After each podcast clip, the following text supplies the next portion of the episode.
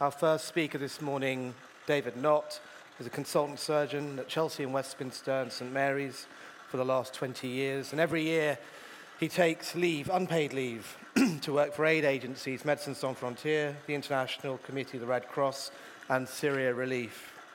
He's provided surgical treatment to the victims of conflict and catastrophe in Bosnia, Afghanistan, Sierra Leone, Liberia, Ivory Coast, Chad, Darfur, Yemen, Democratic Republic of Congo, Haiti, Iraq, Pakistan, Libya, Syria, Central African Republic, Gaza, and Nepal. He arrived back from Bangladesh late last night. It's a great um, pleasure, honour, privilege to invite David Nott to the stage. Thank you.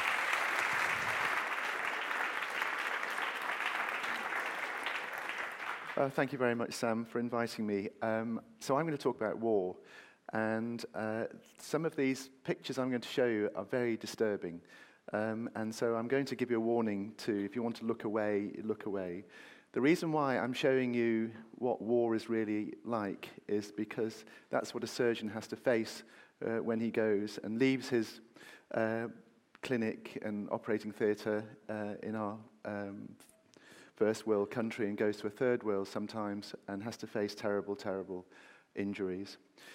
Um, so I've called this actually living, uh, leaving a legacy in, in war zones. And of course, I work at these hospitals most of the time. Um, but for 24 years now, I've worked for these aid agencies, uh, ICRC, MSF, and more recently, Syria Relief.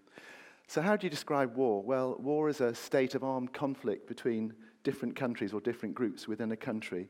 And what it basically involves is, is doing terrible things to people. It's killing them or shooting them with armaments. And there are 50 million AK, 40, uh, AK 45s at the moment around the world. Or it's shelling people, it's blowing people up. And of course, we, we suffer in our country with people having um, knives. But all this is all about. Now, I want to just talk to you a bit about what you'd expect to find in war. And a few minutes, I'm going to just talk to you about what it's all about. It's all about physics, really. It's all about hurting people by transposing energy from one instrument to the person. And it involves about all forms of energy occurs because of transfer of kinetic energy. And we all know that kinetic energy equals half mv squared. If you double the mass, you'll double the energy. If you double the velocity because it's squared, you'll quadruple the energy. So this just goes to show uh, an IED what the amount of energy uh, from an improvised explosive device will do uh, to try and harm people. We've got the sound. Uh, the sound's not working, but.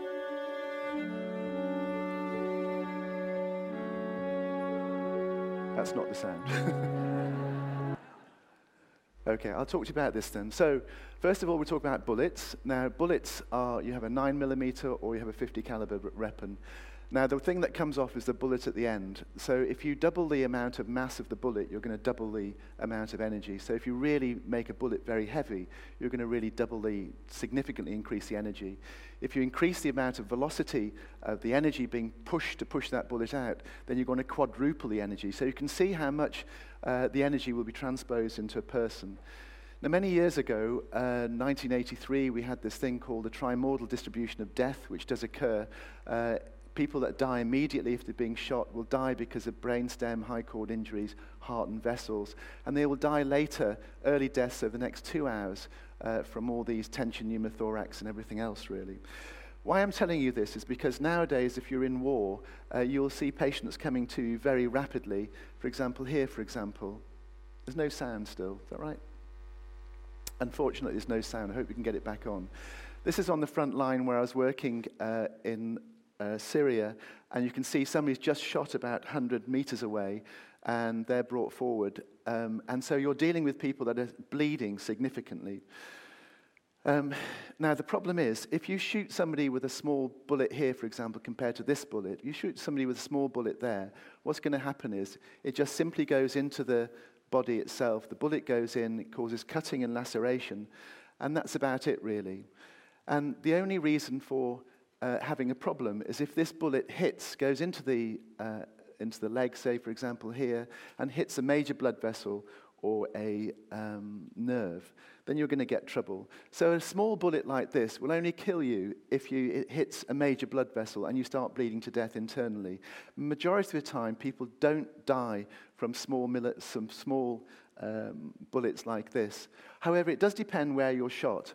And if you are shot, this picture I took in Sierra Leone uh, when I was there. So if you're shot here underneath your armpit a, and this person's standing in that position, or if you're shot there in that position, you, this person's going to live because the bullet's going to go hit something else and travel down his vertebral column into the pelvis. Whereas here, if he's standing up and being shot, he's going to die because the bullet will enter either his major aortic vessels or his heart. Now, the situation is completely different when you're dealing with high velocity, high uh, energy round. And I'll just show you what that means. So if you're firing a round, say, into this structure, what happens is it sucks a load of bacteria in, the bullet rotates around and the energy displaced is absolutely significant. And it's a completely different ball game if you're dealing with a high velocity weapon which is shot in war compared to a low velocity weapon which is majority of pistol wounds, things like that. And just for an example, I'll show you what, it, what I mean. If this is a carton, say, uh, a closed structure, say for the liver or the brain or something like that, this is what happens to it. The bullet comes in like that. The energy is dispersed inside the cavity, and the thing just blows up. And that's what happens if you're shot in the head, say for a high velocity weapon. Some of these pictures now are not pleasant, but this is a high velocity weapon, again, shot in the head. You're never going to survive that. This is a young child in Libya that was shot with a 50 caliber. The amount of energy that's, that's forced into this area is significant, and it is a really difficult and terrible wound. Now, if you're shot with a 20 millimeter cannon round, this is even worse, and I'd advise you to look away if you don't want to. But if you're shot, say for example here, again, this was in Libya when I was there, uh, very close range firing with tanks, this is what happens to you if you get blown up. So, let's just talk about the other things in war that we come across, which are blast injuries. And is the sound working now? Can I just assume, confirm that? So if we're shot with a, if, we, if we're affected by a blast wound, so explosions result from the almost instantaneous conversion of a solid or liquid into gas after detonation of an explosive material. When a bomb goes off, it's instantaneous. I just want to show you that. So here's somebody standing behind a bomb that's about to go off. Now, what I want you to notice more, more is what happens to this gentleman here when the bomb blows off. It's instantaneous. He actually doesn't move.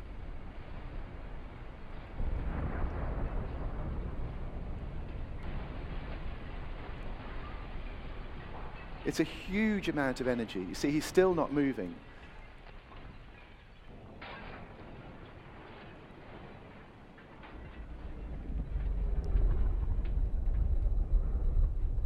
So you can imagine what will happen to you if a bomb drops on your head. This is a picture I took in Syria when I was there in 2014. This is a barrel bomb being dropped. Uh, this is on top of our hospital.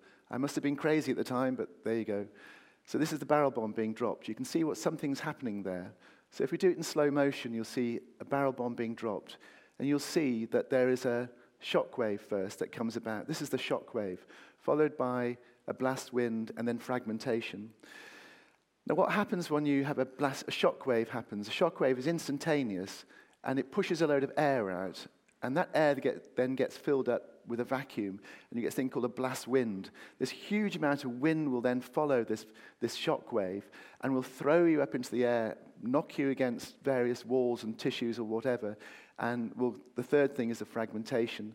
I just want to explain what a blast wind is, uh, shock wave is like. There's a bomb going off about two miles away. Oh, fuck. Excuse the French.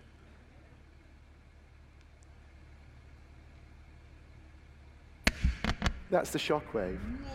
Now, several factors will influence the magnitude of the shock wave.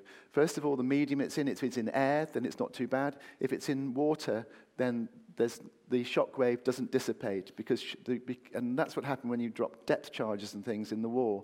It's the shock wave that was the one that actually blew up the submarines inside.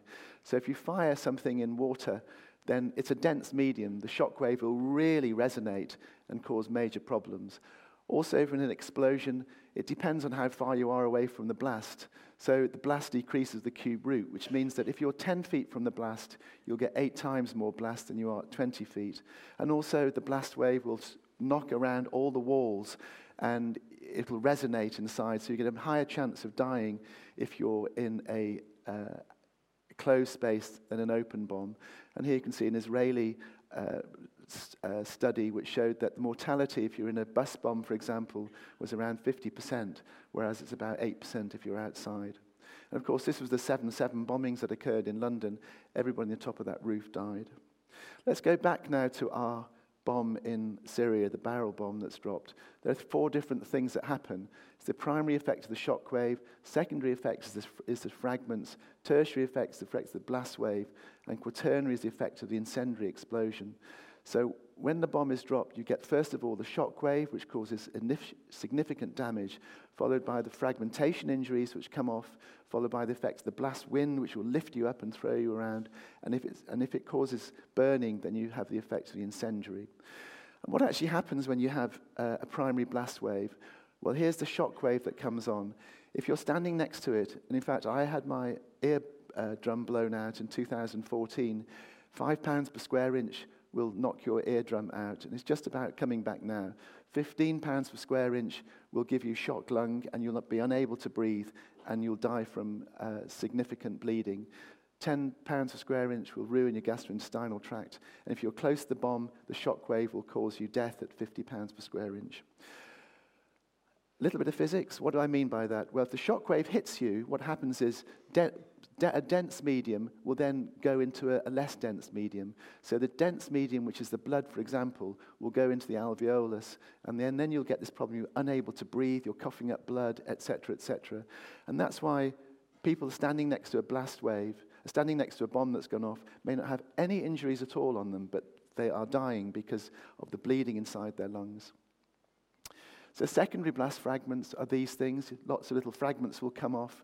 Again, this is when I was in Syria 2013. Uh, inside here, we didn't clear this man in, uh, enough. You should always make sure that you have a metal detector when somebody comes in, because there was a second bomb here which we didn't know about when he came in.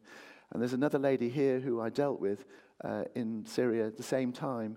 Uh, there was lots of bomb building uh, going on. And when I pulled this fragment out, somebody said in Arabic, detonator. And so a big bucket of water was brought fairly rapidly. Tertiary blast injuries are the effect of the blast wave. They'll throw you up into the air, and the shock wave will cause an, a fracture. And then, if you're blown against something, it will cause a blast wave and, and amputate your arm or your leg. And so quaternary is the effect of all the burns, etc., that you'll have with a shock wave. This is when I was in Gaza in 2014 during the Israeli Gaza war. And most of patients that come in are affected by all these types primary, secondary, tertiary, and quaternary. So, primary, he's got problems with his breathing. He can't breathe because um, he's got shock lung. Secondary, he's got the effects of fragments. He's fragmented all over. Tertiary, he's got a fracture of his uh, leg because he's been thrown against somebody. And quaternary, he's got burns everywhere. So these are, these are sort of injuries that you expect, and you need to run through these things in your mind whenever you see that. So that's a short introduction to what you will see if you're going as a surgeon. And these are the places I've been to over the years. I started in, in 1993 in Sarajevo. I've been to Ivory Coast, Sierra Leone, um, Liberia, Chad, uh, Central African Republic, Darfur twice, Congo twice, Yemen twice. A lot of the time spent in the Middle East and Far East. And I just want to tell you about I started in 1993 in Sarajevo when I was a very young man uh, working with MSF. Uh, and this was the hospital where I worked in, in the middle of Sarajevo, which the, these brown lines here are the front lines. Again, going to war, you don't quite realize what it's about because you've, you've just come from home and you've never been to a war. And they provide you then with a flak jacket and a helmet, send you off on this International Committee of the Red Cross plane, which takes off from Zagreb and makes a dive nose into Sarajevo. This is the hospital I worked in. This is the hospital I worked in uh, called the State Hospital in Sarajevo. This is it two years ago, uh, but this was it when I worked in 2000, uh, in 1993. It's called the Swiss Cheese Hospital because it had so many holes in it, and often you'd be operating underground and you'd hear the effect of the of bombs hitting the hospital. And sometimes I'd be operating, the lights would go off, and a man with a big uh, um, uh, uh, somebody would come in with, with, holding a big light with, with batteries, and uh, this is him holding the big light whilst I was operating. In a wheelbarrow, that's what I'm trying to say. Put batteries in a wheelbarrow, bring them in, and hold a light so I could operate. And we forget then, actually, at the time when you're operating, uh, we know now for trauma that everybody has to keep nice and warm. Everybody has to be warm because warm affects clotting. And if you're cold, then you'll bleed significantly. But we didn't know that at the time. And in Sarajevo, we had variable electricity. It was very cold. And I would have so many patients uh, not make it off the operating table. And we forget in those days as well that it was significant, really. There was lots of people killed. And, and we forget all that, really, because we're just concentrating on the wars that are going on at the moment. In 96, I went off and worked in Kabul. Uh, and this was a revelation for me because I'd had this desire then to go and spend my life doing this. Um, and I worked in the Kabul hospital, uh, ICRC hospital. There's me, and there's a gentleman I met who was the epitome of what I thought a surgeon was. He could do every single operation. Uh, he could do everything from doing craniotomies to bowel surgery to vascular surgery to obstetrics to urology to orthopedics, the whole works. And that's what I wanted to be. That's what I felt I wanted to be in my life. But I, my rose tinted glasses came off slightly uh, when I went uh, to Sierra Leone in 1998. I worked in the Connaught Hospital, uh, which was um, a very nice hospital, but man's inhumanity to man suddenly started to hit me the Revolutionary United Front was this group of boys who were about 14 to 16, 17, who were told by their commander that people mustn't vote for a new democratic society. So they went round amputating people's hands so they couldn't vote. And they amputated everybody's hands. And not only did they did terrible things, and I was faced looking at people who had ears taken off, I'm not showing you those slides, they're so awful. And faces being taken off by a machete. But I just want to show you what it was like, actually. I gave a, one of my cameras to a friend of mine and said to him, you know, go outside and take some pictures. So he's wandering through the hospital now, looking, this is my outpatients, where I spent six weeks just refashioning people's arms. And then he went outside the hospital in Freetown, and you can see tracer bullets flying around here. Uh, not only that, people running for their lives, uh, really frightened. And if you imagine that uh, this is another, these are the boys that were fighting at the time. F- these are the most dangerous people you can ever meet if you're abroad.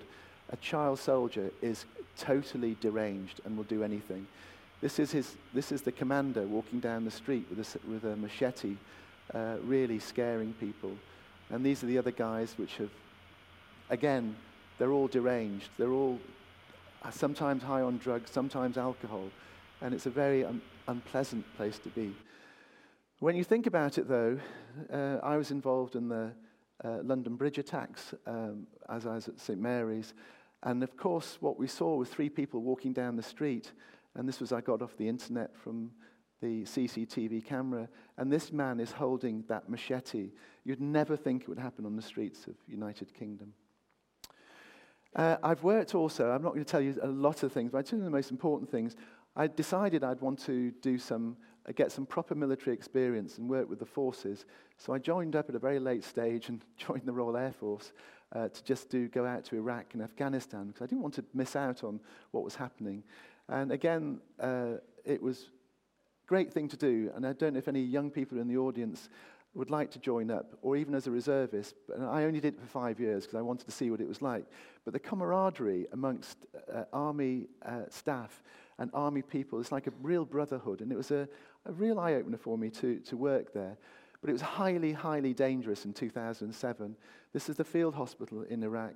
And you can see there's, there's, there's uh, blocks uh, high, all the way down the corridors because at the time, what was happening in the coalition operating base we had no hard cover at all. And uh, these, these rockets would just come in non-stop uh, to try and uh, cause lots of problems. Things like this were coming in all the time. And this is just lying in my bed showing you what it was like. The alarms would go off. So I didn't like that hotel room, so I moved to another hotel room.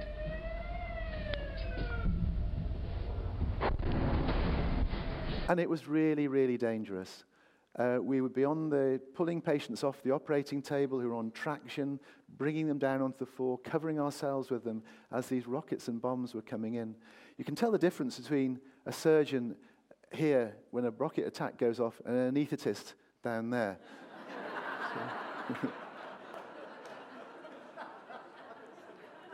but at the time, of course, it was, we forget as well how dangerous it was in Basra. And one day at about three o'clock in the morning, I got up because I was just wanted to go uh, to church. And I went to church and saw this uh, book, and it was all these people were killed uh, during a period of six weeks on this base. Nowadays, it's C, A, B, C, D, E, catastrophic hemorrhage. We put a, we put a, uh, a um, tourniquet, arms and legs. The first thing we do. Then we check the airway, and et cetera, et cetera. So here, this chap has had got a, a tourniquet, uh, as you can see on the upper arm. And, um, but nowadays, what we would do is we'd debride. And things have changed so much in the last two or three years that we would debride this wound now and not do what we did. We amputated his arm. And in fact, he turned out to be this guy who was called uh, RAF engineer Jon-Allan Butterworth, and he, uh, we operated on him, and he won a silver medal in the 2012 Paralympics. I went off to Camp Bastion again to learn as much as I possibly could about war, and I did. I learned everything associated with it. But this was, I think, the, probably the worst experience I've had for a very long time because we were left here in, in Camp Bastion, and we had, a, over a period of, in 2010, uh, between July and September, a total of 1,017 major uh, injuries with bi- bilateral amputations, triple amputations, people being blown up left, right, and center. And the amount of work that would require to operate on these patients was enormous. You'd, you see here the, there's two surgeons, but often we'd have six surgeons operating on something like this that came in with a terrible, terrible injury. I then decided to give up that, and I wanted to go back then and use my training and everything else and go and, and see what I could do. So in 2011, I went off to Libya. Now, if you're called by MSF, often you get telephone goes off and said, David, uh, would you like to come to Libya in 2011? Um, because there's Colonel Gaddafi's troops are firing and causing lots of problems. So, of course, you say, the first thing that goes through your head is, yes, I'll come. And then the next thing you do is have to clear it with your management and, and colleagues and so on. But after the call in April 2011, I went off to, uh, to uh, Misrata by boat from, Misra- from, by boat from Malta because there's no other way to get into uh, Misrata. The whole place was surrounded by uh, Gaddafi troops, and there was firing shells in all the time. And this is going with MSF, and to, the MSF paid this captain of his boat to go into the uh, war zone. And imagine taking a boat into a war zone full of MSF staff uh, he charged 300,000 euros to just take us there, and MSF paid him to do it. This is the team, so it's a scratch team that MSF put together, and you don't quite know who you're working with. Uh, here I am with a, uh, with an anaesthetist from Washington, uh, an emergency physician from uh, Columbia. There's Rachel, who's my great friend, who's an anaesthetist in Bristol. And then this guy, who is my other colleague as well, who's another surgeon. And again, I didn't quite know who he was, and he introduced himself as an American surgeon and said to me, you know, you know I don't take any stick. Oh, okay. And I just written this book, no regrets, and no apologies. so, so we left, uh, we left Misrata by boat, uh, surrounded by uh, ships. it's very exciting. American and French warships took us into the harbor, which was on fire when we went in. Typical amount of injuries, uh, typical war. Again, in a hospital, you mustn't have any weapons, but there's weapons here. You shouldn't have that. And in Misrata at the time, there was very few surgeons because most surgeons leave. Most senior surgeons leave during a war, and you're left with very junior surgeons. So, although I put five general surgeons, these are general surgeons of the age of around 25, 26, and they had no previous trauma experience. The expat support that came in from Emergency International Medical Corps also had received a telephone call. They wanted to come, but they also had no trauma experience.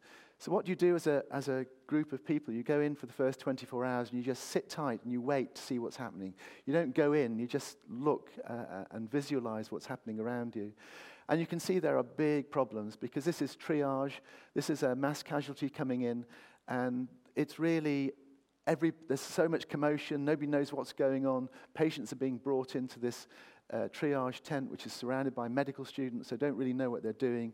People having their operations in this triage tent, really, you need to make a big incision, have blood available if you need it, and not have a tiny little sucker here to try and do something. It doesn't work. The next picture is not very pleasant, but it's a child who was blown up. The shockwave killed the child, and you can see here uh, there's no injuries at all on the child, but they couldn't understand why that child was dead because they didn't know the effect of a shockwave. And again, people were shot here, their incisions were made in the wrong place.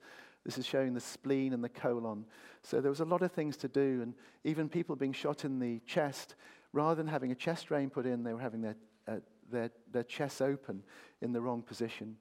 And also the things uh, as an elective surgeon, if you're elective, electively you have a fracture like this in the UK or abroad, you will uh, put uh, a, um, an internal fixator. But in war, you can't do that. The infection is rife. If you put a metal rod into the leg, you're going to give that patient osteomyelitis, and the patient will not do well, and he'll subsequently get septic and die. And again, what you must never do is close wounds in war. You must always leave them open. And so I've been lucky in my life, really. I ran the Definitive Surgical Trauma Skills course at the Royal College of Surgeons for about six years, um, eight years, in fact, before uh, giving it up recently. And I decided I had a stick with me, a USB stick. So I decided I've had enough of watching poor surgery. So I decided to start teaching the surgeons that were in Misrata. And of course, people didn't know who I was. And so you, you start off diplomatically, you run the course, and nobody turns up for the first day. Suddenly, the second day, so many people turn up. And by the end of it, I had a full classroom of people wanting to learn how to do it properly. And so, we, we rather than closing wounds up, we put fluffy gauze. We dealt with injuries like this properly.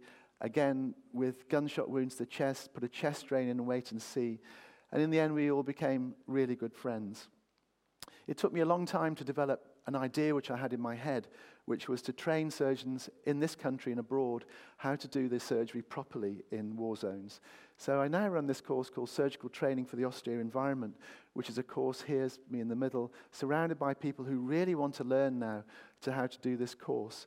It's uh, an expensive course, um, but what we do is we teach surgeons how to manage all the injuries that you'll have uh, plus the neurosurgery or the facial injuries. And we also teach them how to manage obstetrics and gynecology in the Royal College of Surg- Gynecologists. And the most important thing I do these days is plastic surgery. You have to rotate flaps around to cover various holes in people and also orthopedics. And you need to know all this sort of surgery before you go abroad. You can't just go abroad and just do it. So we run the lab at the Royal College of Surgeons on cadavers. We have scenarios. And over the last sort of uh, 25 years, I've got a huge bank of information now which I'm, allowed, I'm able to give to people. Um, but Syria has been a big part of my life. And again, I took the course with me, the surgical training for the austere environment course on my USB stick, went to Aleppo, and the amount of injuries in 2013 were enormous. And you can see here how a patient with fragmentation injuries, again, the surgeons didn't know how to manage it.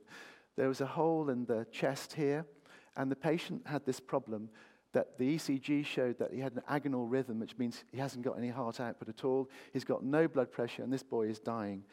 I'll show you the picture, the video of what exactly happened. It's a bit gru- gruesome, but it shows you how to manage the situation. So there's this young boy who's 14 having cardiac massage. The surgeon doesn't know how to manage this, so does his default operation, which is open the abdomen and there's nothing in the abdomen, but he doesn't know then what to do after that. I walk into the operating theatre and open up the chest. This is me putting my gloves on here. And then what we found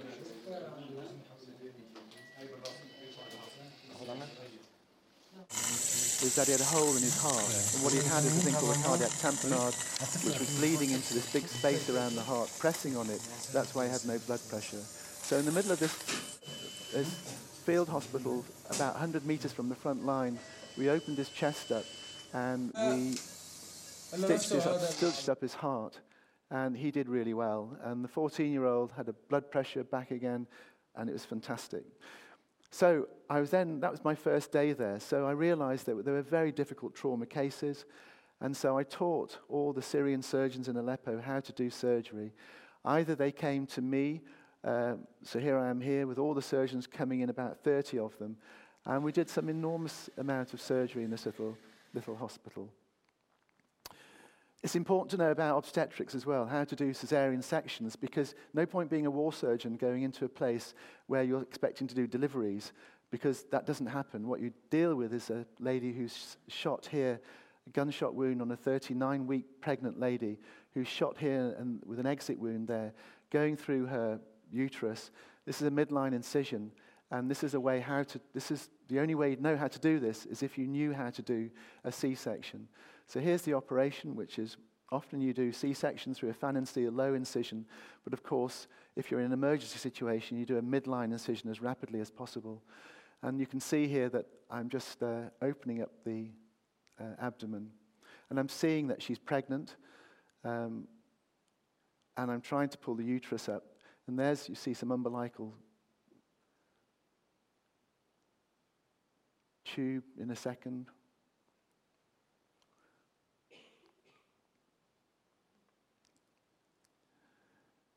So pulling the uh, uterus up, there's the entry wound, there's the exit wound. Of course, there's a baby inside there. It's 39 weeks pregnant.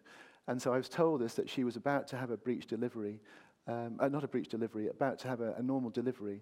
So very quickly, with a scalpel, lower segment, uh, and then very quickly opening up the lower segment as rapidly as I possibly can to get the baby out. And then you're left then with holes in the uterus. What do you do with that? Well, the right thing to do in war is not to do a hysterectomy, is to sew up the wounds as rapidly as you possibly can. In war as well, you get lots of patients having terrible injuries like this. And of course, what do you do with it? Well, you do some plastic surgery. And this is rotating a groin flap and putting it around the, the patient's arm. You wait for three weeks or so for the blood to occur, from blood to um, assimilate from the, from the recipient arm into the flap, and then you cut it at about three weeks' time. And this is the boys, when I left Aleppo, this is them showing me how they'd done it, and this is the result. It was nice to leave a legacy there because um, I got a, a, message to say that, that Abu Abdullah had done a heart operation and he wanted to share it with me. And this is the, one of the surgeons in Syria when I left. Again, a gunshot wound here, and there he is with a survived patient. In normal clinical practice, as a doctor and a patient, we have one to one Sometimes we deal with car accidents where you have lots of patients, but in war you have significant injuries. You have mass casualties. And of course, now in the last, this is the last uh, few, few uh, uh, uh weeks, and certainly summertime, we've had mass casualties at our hospital in London, in St. Mary's, and so on and so forth. And this is our mass casualty protocol. But I want to show you how, if it's done very badly, and this is in Iraq in 2014, uh, 2004.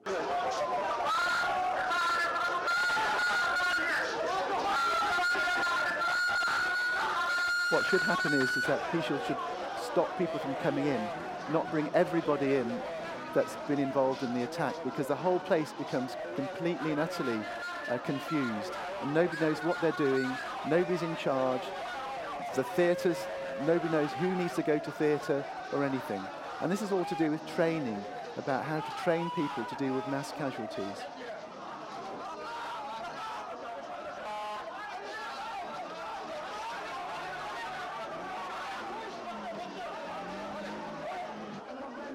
And you'll see here that there are doctors wandering around, patients on the floor. The whole place is so noisy, you can't work out what's going on. And nobody's making any decisions about who needs to go to theatre first, who needs to go to theatre second. And it's a shambolic sort of environment to be in. And again, this is what shows if you don't, you're not trained how to do it properly. And emotions get very high. People start shouting and fighting with people. And some patients want their relatives, relatives want their loved ones to be treated first. And so the whole place becomes a, a very difficult environment. And you'll see here what happens in a second when things really get out of control.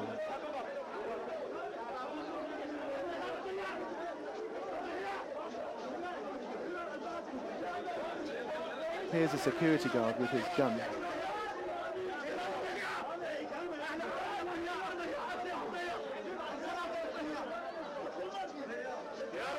And of course, you don't want things to happen like that. This is in Syria 2013 when I was there. I was in a hospital just about 50 meters away when people were having a meeting and a suicide bomb went off. And again, this is what happened then.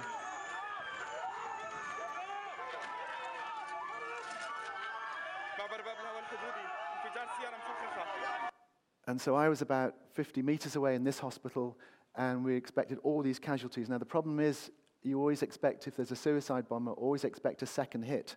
And people go and help people. You heard about in the Egyptian crisis yesterday how ambulances went in and people being shot in the ambulances. Again, the same thing happens if people really want to kill people, is that they will expect people, people to go and help people, um, and then they'll just blow up another bomb. This is what happened here again. This is called a second hit.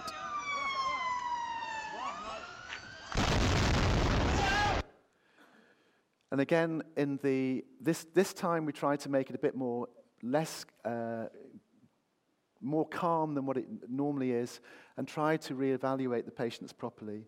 In 2014, I went off to Gaza during the war. Gaza is a very small, seven miles long, 22 miles, uh, seven miles wide, 22 miles long. It's the biggest prison in the whole world, really, I would say. And this is going in now to, uh, during the Israeli Gaza conflict, to peak pick patients up. And we had mass casualties almost every day. You can see here 102 casualties coming in. And we trained the Gaza surgeons how to do it properly. So I'm standing now behind the surgeon who we've been talking to. Patients are coming in. He's asking him, who is he? Is he required? No, he's not required. You go somewhere else. And he's just standing there directing, stopping patients from filling up one place uh, and the most important and, and difficult cases get to one side, and the less traumatized one go to the other. So, again, he's asking who these people are. So, casualties coming in, he's stopping them coming in, um, asking what the problems is. He's talking to him to tell him what the problems is. He now says, okay, I think this needs to go to theatre. You better go on that side. And then, of course, then he's followed by a, a young child who comes in who's not so badly wounded, so that child goes to that side. That's how it should manage, and that's how we now do it uh, in my hospital. Syria 2014 was terrible. Um, barrel bombs being dropped. I showed you the effects of that barrel bomb. and patients were being brought in with uh, smoke inhalation as well, never mind the effect of the bomb blast. And there were rockets being fired around non stop. And this is, we went out from one hospital to another, walked from one hospital to another, and this is what it was like there.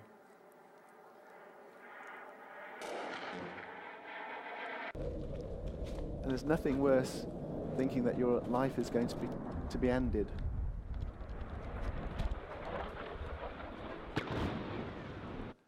So it's a very, very dangerous environment to work as a surgeon. A little boy here was involved in a barrel bomb injury, and this goes to show why it's important to have surgeons being properly trained. This, surgeon, this little boy had his, lost his arteries to his, all three vessels to his foot. So it's easy in war to say, okay, let's just amputate his leg.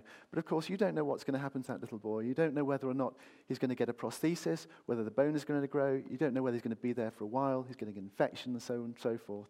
So what we did is we took the vein out of the other leg and we plumb the artery into below the knee into, into the foot, revascularize his foot. And of course, then you're left with a situation that you need to cover the graft. So, going back 40 years of plastic surgery, right in the very beginning of plastic surgery in the Second World War, they used to do things like cross leg flaps. You take the cross leg flap, which has its blood supply there, and you join it, and you, you take the flap up, which has its blood supply and three little perforators. And there's me teaching the surgeons in Aleppo how to do that. Bring up the flap, you put it onto the leg, and you wait for three weeks or so, and you divide it again, uh, and then, and here he is uh, walking after about two months.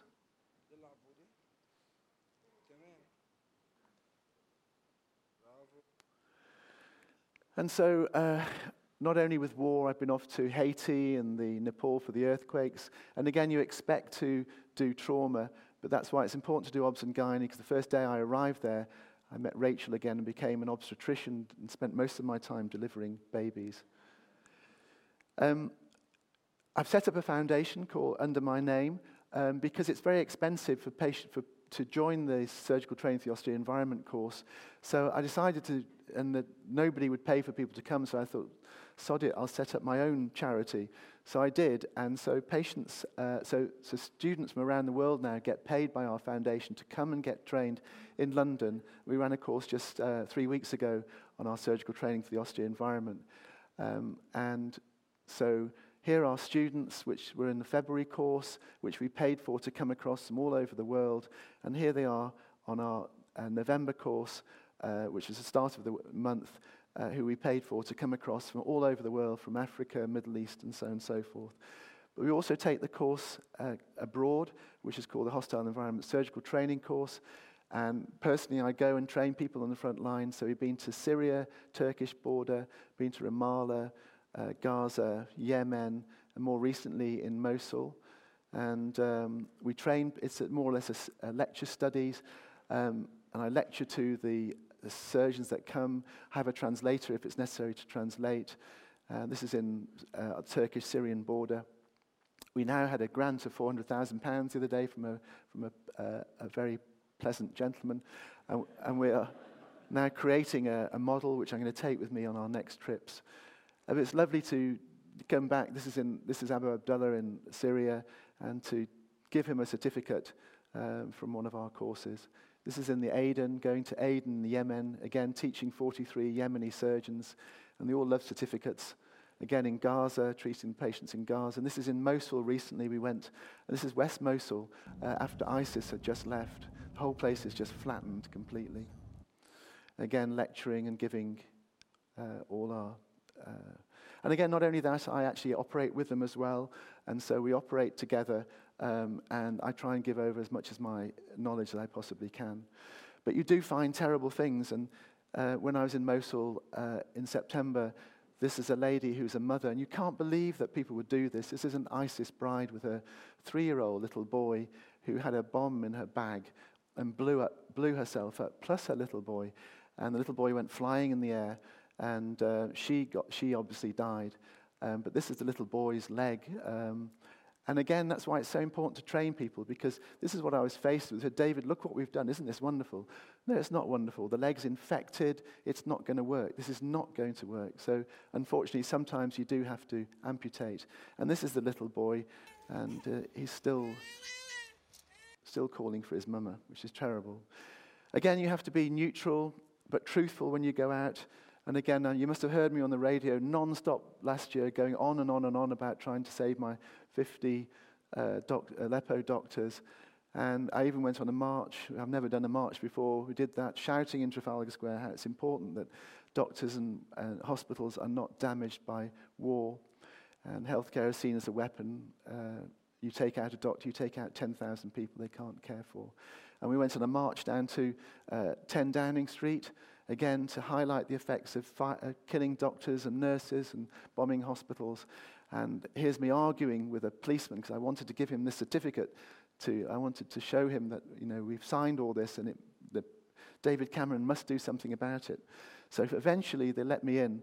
And so here I am delivering this letter to David Cameron, who promptly resigned. so. Again, something very important to my heart is telemedicine. I know I'm slightly overrunning, but I just want to show you this. Um, this is M10 Hospital, Aleppo, uh, Aleppo 2014. Uh, this is the underground hospital where I worked in, and looking at patients there. And I just want to play this to you. If I turn the volume up a little bit, if you possibly can. Um, it's something that I'm passionate about now. Underground and under siege a rare glimpse into an operating theatre in Aleppo.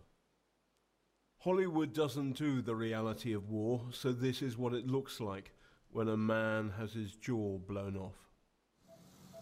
In rebel held Syria, being a doctor is a dangerous game. 754 doctors have been actively killed in the north uh, of Syria since the conflict started in 2011. And it's suggested that being um, a medic or even a patient in a hospital is probably the worst place you possibly can be in because hospitals are targeted constantly, doctors are targeted constantly. Mohammed, a shopkeeper, was hit, they say, by a Russian bomb, which also killed two of his friends. They've never done a jaw reconstruction before, but if they don't, the chances for this father of three are slim. Oh, yes. Yes, David yes. Nott is a London surgeon who went to Aleppo two years ago to train surgeons. Now his so former muscle- students have asked him to direct the jaw operation the via Skype and WhatsApp. How exciting is this?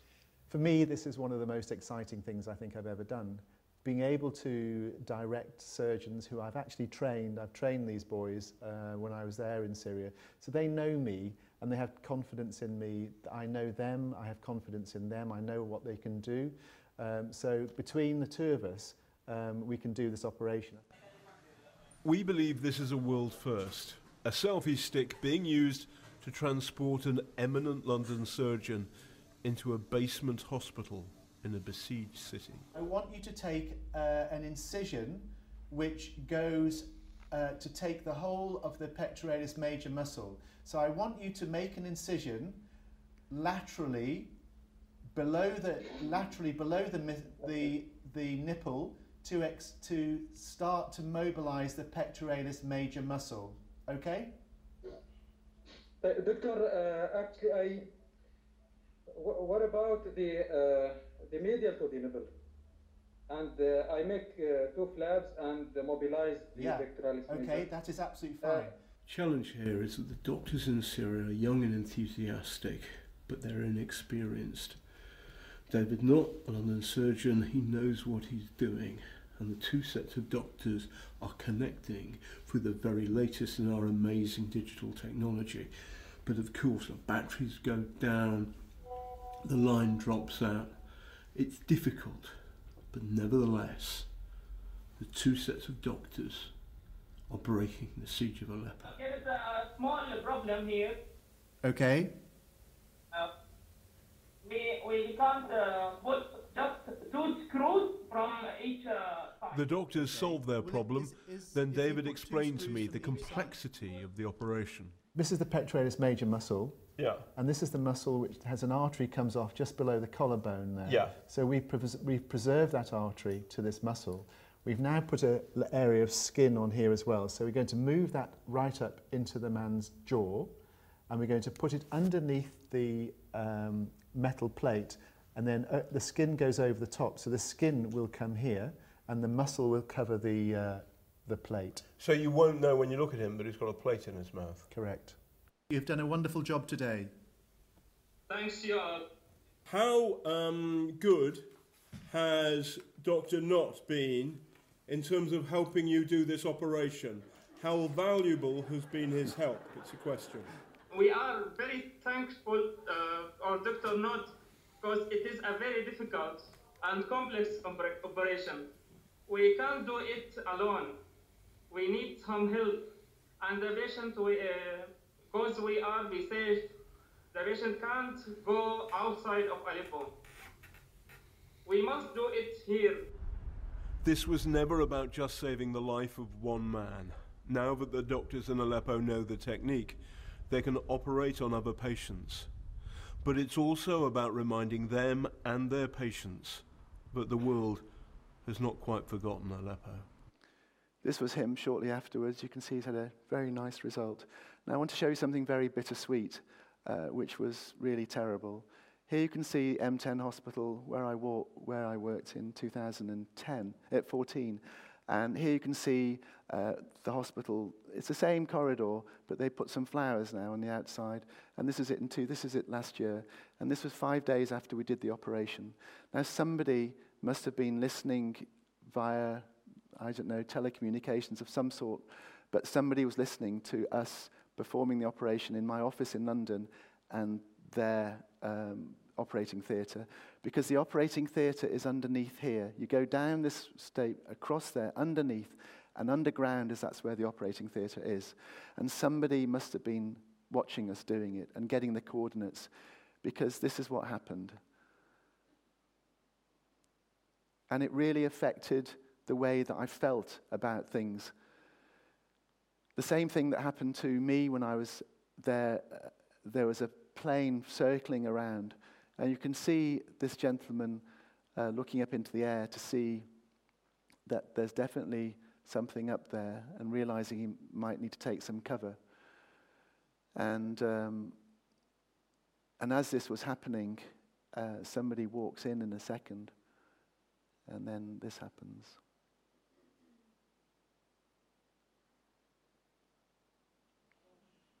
So a bunker busting, dro- a, bu- a bunker busting bomb dropped on the hospital, and that was what it was left with. And so it was a real, we did a fantastic job, yet it was really terribly tragic at the end of it. So we're still batting on the door uh, and saying how it's important that you must protect doctors in war zones. You can't kill them. So, in conclusion, then, living, leaving a legacy, it is the surgery of conflict. You need to know about how to, what is the, what is the effect of the physics, the kinetic energy on people, and you need to be able to manage it properly. You need to be very experienced in it. You can't just go and you need to develop your experience, and it takes years and years and years. And I think leadership comes from, from experience. If you've got the experience, you can give that back, and you can't just become a leader. Uh, you, you can't just be a leader, you have to become a leader uh, with experience.